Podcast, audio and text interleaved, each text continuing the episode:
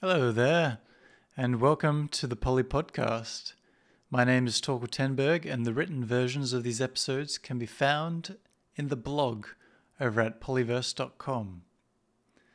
So, before we get into today's episode three, I've got a little uh, housekeeping note to make that you may have already noticed, but if you are going over to the to the blog at pollyverse.com and seeing the written versions, you will notice that a lot of them are already out because I started the blog earlier this year. So these podcasts are all past topics that I've already written about. I'm sort of catch, playing catch up at the moment. So they will be slightly different, but I just wanted to make that clear. So some of the things that I'm talking about in today's one have already happened, but I'm going to rephrase it obviously so it makes more sense. So today's topic is about a horror fiction novel that I decided to write at around the start of the year. Um, yeah, around the start of the year, and then I started writing it a couple months into the year. So uh, I've changed the name of the project a couple times. It started off as Dandaragan because it's based in country Western Australia, mainly in Dandaragan. But I think I've now changed it to Red World most recently. So I think that's what I might keep it as, but we'll see. So yeah, uh, the reason why I decided to do it was to try to progress in writing, actually, because I only started writing um, maybe a couple years into living in England.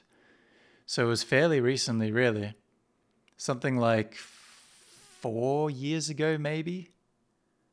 Maybe. I mean, I, I've been writing like lyrics and things like that for a long time, but when I realized, hey, writing can actually be a really fun thing that I could do a lot. I think it was maybe four, maybe five years ago. Yeah, maybe five years ago at most. But anyway, I've just been writing poetry and short stories, lyrics, that kind of thing, very short form things during that time. And I would love to have writing as a career in some way, or I, I want to explore it more just to be able to challenge myself and things like that. So, you know, I've I've tried writing things like screenplays, uh, comics, um, movie scripts, um, all sorts of things, collections of poetry, longer short stories, longer poems.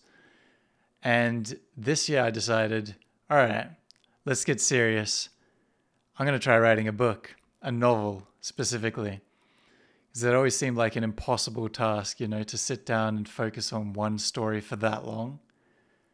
But I thought, what the heck, you know, I might as well give it a go. I kind of wanted to. I, don't really, I just thought it'd always be cool to, but I didn't really consider it as a possibility. But then for some reason, something clicked and I decided it is a possibility. Um, the way it came about was sort of because I was looking at different competitions to enter. I was like browsing local publishers online and I was thinking, that would be fun to enter into a proper competition or something to try to get some feedback um, locally and to try to see if any local publishers would actually be interested in the kind of things that I'm writing. Because most of the places that I send stuff to is back in the UK. I've had a few, a few little things published in Perth with uh, UWA's magazine, but you know, that's poems and short stories. So I was like, okay, let's try to have a jab at proper publishers uh, this year. So that's been my goal this year to try to actually write a longer form project.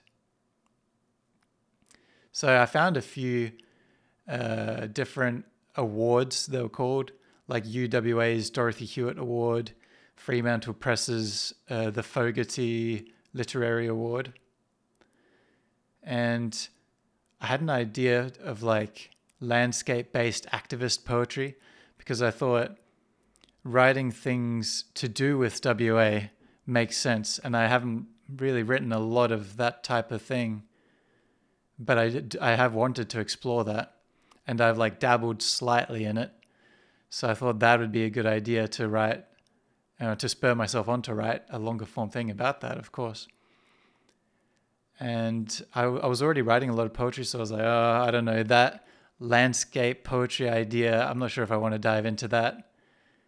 But then I, when I was looking at the Fremantle Press uh, Fogarty Literary Award, which was I think in like April or May, uh, when that was happening, I, uh, I it just clicked for me, and I, I had this idea of this uh, Dandaragan story, Red World, which came from a poem and a bunch of little short stories that I'd already written about this subject of this 12 year old boy who ends up getting kidnapped by a summer camp counselor, just like a local friendly old man, takes takes him from the city, Joondalup, into the outback, Dandaragan, and his brother, his older brother, and you know locks them up. Horrible things happen. And then he's stuck in the outback. He escapes and he's lost in the outback. That's the idea of the story. And i say horror fiction novel but that's sort of just how it started and that's sort of just a good way to say it. It's like a placeholder genre but really it's more of a spiritual journey. I don't think, I think there's definitely parts that are horror, like the torture scenes and things like that, and you know, crimes that happen, and like uh, descriptive scenes about dead animals and the way that he's feeling because of hunger and starvation and things like that. But it's more of a spiritual journey because the point of it is that you're not really sure if he's dead or alive because how is he supposed to survive in the West Australian outback with no one around? There's nothing there. He's like this little city boy. And he's having these strange hallucinations and visions because obviously he's lacking water, he's lacking food. He's under the sun constantly. There's not much shade around there. He's walking all day. So it's kind of a spiritual journey as well as a bit of a horror fiction novel. Uh, I'm just going through my notes here from the trend, uh, the written version. and oh yeah, I said here that I was 20% of the way through writing it. That's cool to update because I'm about 50% of the way through writing it now. I am about 30,000 words in. And that's insane to me. I'm sure if some writers are listening to this, they're like, oh, yeah, that's, you know, not too crazy. It's not too crazy. I don't know how many p- pages on my docs it is. I think it's like 40 or 50 pages. But it's a lot of writing for me. I've never written something this long before. And I do want to have it about 60,000 words at least.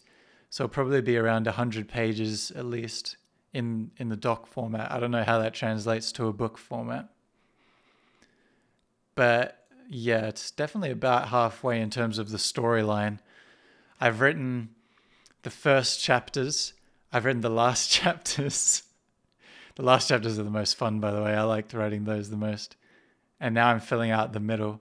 I'm jumping back and forth between like the start, middle, and the end, middle.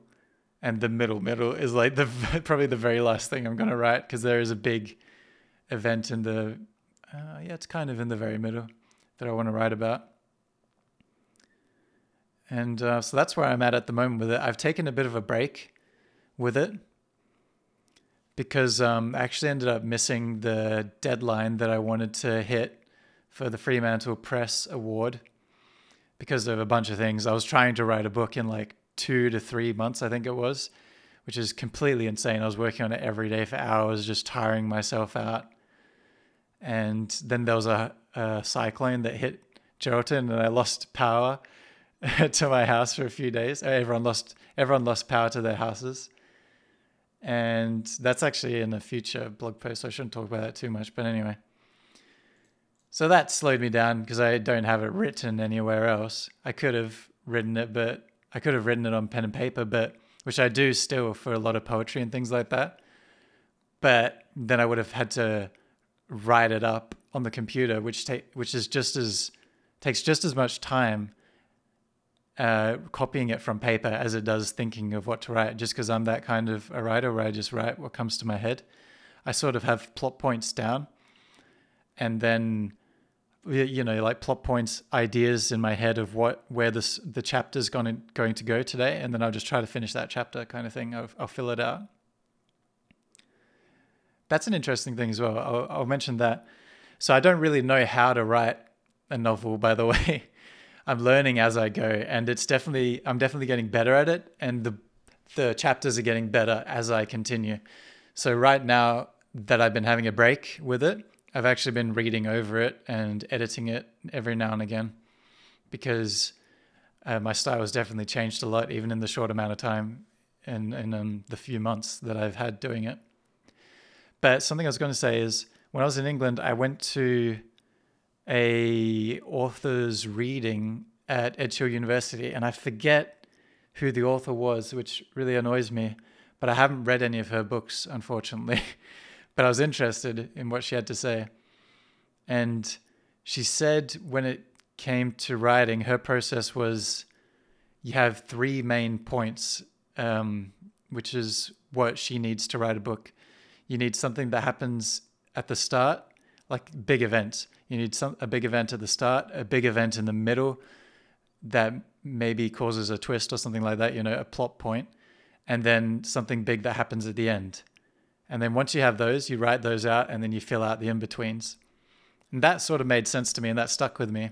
I like that. So that's exactly what I've been doing with this. That's basically my only process. I've still been writing things very descriptively and poetic, very poetically at times, but I'm filling it out with storyline as well, which actually helped me. I hope I it helped that I wrote comics uh, earlier, like a couple years ago, because filling out the storyline in those is fairly similar to this novel, actually. So that actually helped. That's what I was trying to say. Okay, and let me read a little bit of what it's about before I get into a snippet from the novel. I think it's a snippet from towards the end of the novel. But anyway, uh, so as I said, it's about a young boy and his older brother who are kidnapped and tortured in the outback of Western Australia by their summer camp guide. And the main bulk of the narrative is really descriptive and slow moving. And like I said, there's a spiritual aspect to it as well. I've written in some like fourth wall breaking where, okay, so it's all written from and an sort of a narrator's perspective there's there's bits obviously where characters are speaking, but also the character. I don't ever mention the characters' names as the narrator.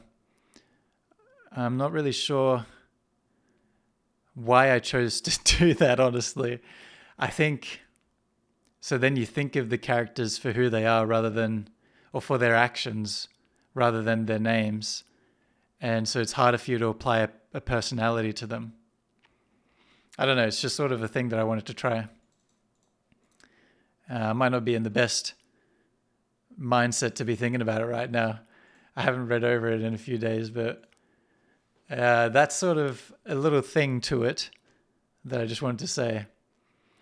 And the boy, obviously, he escapes and then he's lost in the outback for days upon days, weeks. He's out there for weeks he doesn't really have any survival skills, and there's minimal food and water to be found. If you've been in the outback in Western Australia, particularly around that Dandaragan area between Perth and Geraldton, uh, you know that there's not much out there. It's very sandy. It's like there's shrubbery. There's hardly even trees. And that's sort of what a lot of the narrative is about as well. Because it's that's what I was talking about. I lost my train of thought because I'm writing it mainly from a narrative, a narrator's perspective, because I didn't want it to be written in first person from the boy, because he doesn't really know what he's going through. He's too young and too inexperienced to really understand the sort of uh, emotional trauma that he's been through and stuff like that. So there's a narrator explaining it. And, uh, oh no, I lost my train of thought again. Yeah, and the other part is this is a little in depth thing, a little behind the scenes. But uh, I drive, I've driven from Geraldton to Perth quite a lot as a kid and now as an adult, you know, living in Geraldton. So I've driven along this road so many times and it goes past Dandaragan's general area. And so I know the landscape fairly well just from that. And I've been into many of the areas before. So a lot of it is sort of my uh, internal monologue when I'm driving these roads. A lot of it's just based on what I imagine goes on in in these desert-like landscapes when no one's looking. You know, it's uh, yeah. So that's a little little snippet into the mind of it all, I guess, where it comes from. And yeah, I don't really know. There's not much more to say. I'll probably go into it more because I know there's another blog post coming up that I'm going to make into a podcast, of course, as well. So I'll talk about it more in depth then. I'll gather my thoughts a little more. But I am going to read for you a snippet if you're interested. Um, so thanks for coming up to this point in the podcast if you're still listening. And this is a snippet from Red World from approximately, I want to say, the second to maybe second or third last chapter. So it's right at the end of the book, almost. Okay. A large and fast moving spider scurries across the darkening sand some distance away from the boy. As a decent sized brown snake glides out of a clump of whitish grey rocks, it hisses with its forked tongue licking at the hot evening air as it lifts its head up from the ground to look down at the spider who moves across its view. The boy is now climbing up the hill, leaving behind him snapped twigs and long tracks.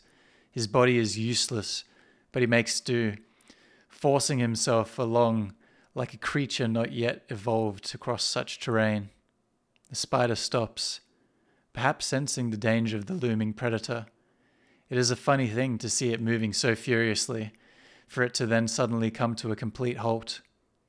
A black cloud plume lifts up against the gorgeous red sky from behind the hill, and the boy's sense of smell comes back once again. He is halfway up the dune now, and the foxes who followed him until the base of it have turned around and run away in the opposite direction, all making noises like animals sounding Sorry, I'll reread that. All making noises like animals sounding their high pitched howling alarm to the wind. The brown snake dances over its eight legged prey, moving side to side with its faint black stripes like a tiger shark in the water.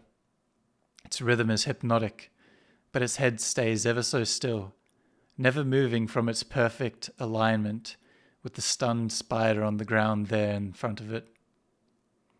The sun is close to disappearing, and the sky is getting darker.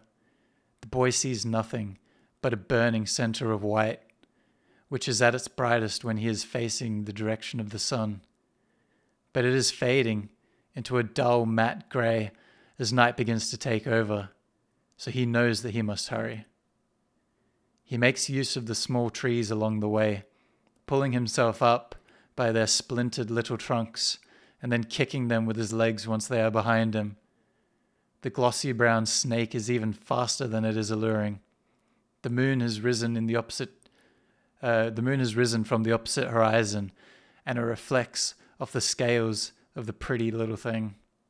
It dances steadily, shifting until its head is above the spider. The snake strikes down at the arachnid with the precision of a gunshot, wrapping its jaw around the hairy abdomen of it devouring the beast whole as its venom drips from the sides of its mouth like a salivating dog. The boy finally makes it to the top of the hill. He slithers around some large rocks like a horrible human canoe. but the setting sun is nowhere to be found. What is left of the red sky is shaped by a thick mist of black, followed by 10,000 burning bushes and trees as far as can be seen, an ocean of flames crackling like slapping waves. The boy sees only the white in view, now brighter than ever. It is glorious. So, yeah, that was a little snippet from the book. And that's about it for today's episode. So, thank you all for listening this far. And um, I'm going to share a little bit more of it definitely over the next few weeks. I'm getting back into writing it now, so there will be more to come uh, in podcast episodes. And uh, oh no, I keep losing my train of thought. Wow, really disoriented tonight. I was going to say, I'm planning to finish this this year. I have to see how it goes, but that's the goal at the moment. Hopefully, later this year, it will all be said and done for, and I'll have a, a longer form project to show for it to send out to publishers in the WA area. But anyway, that's all for today. Thank you all for listening, and I might just see you in the next episode. Bye bye.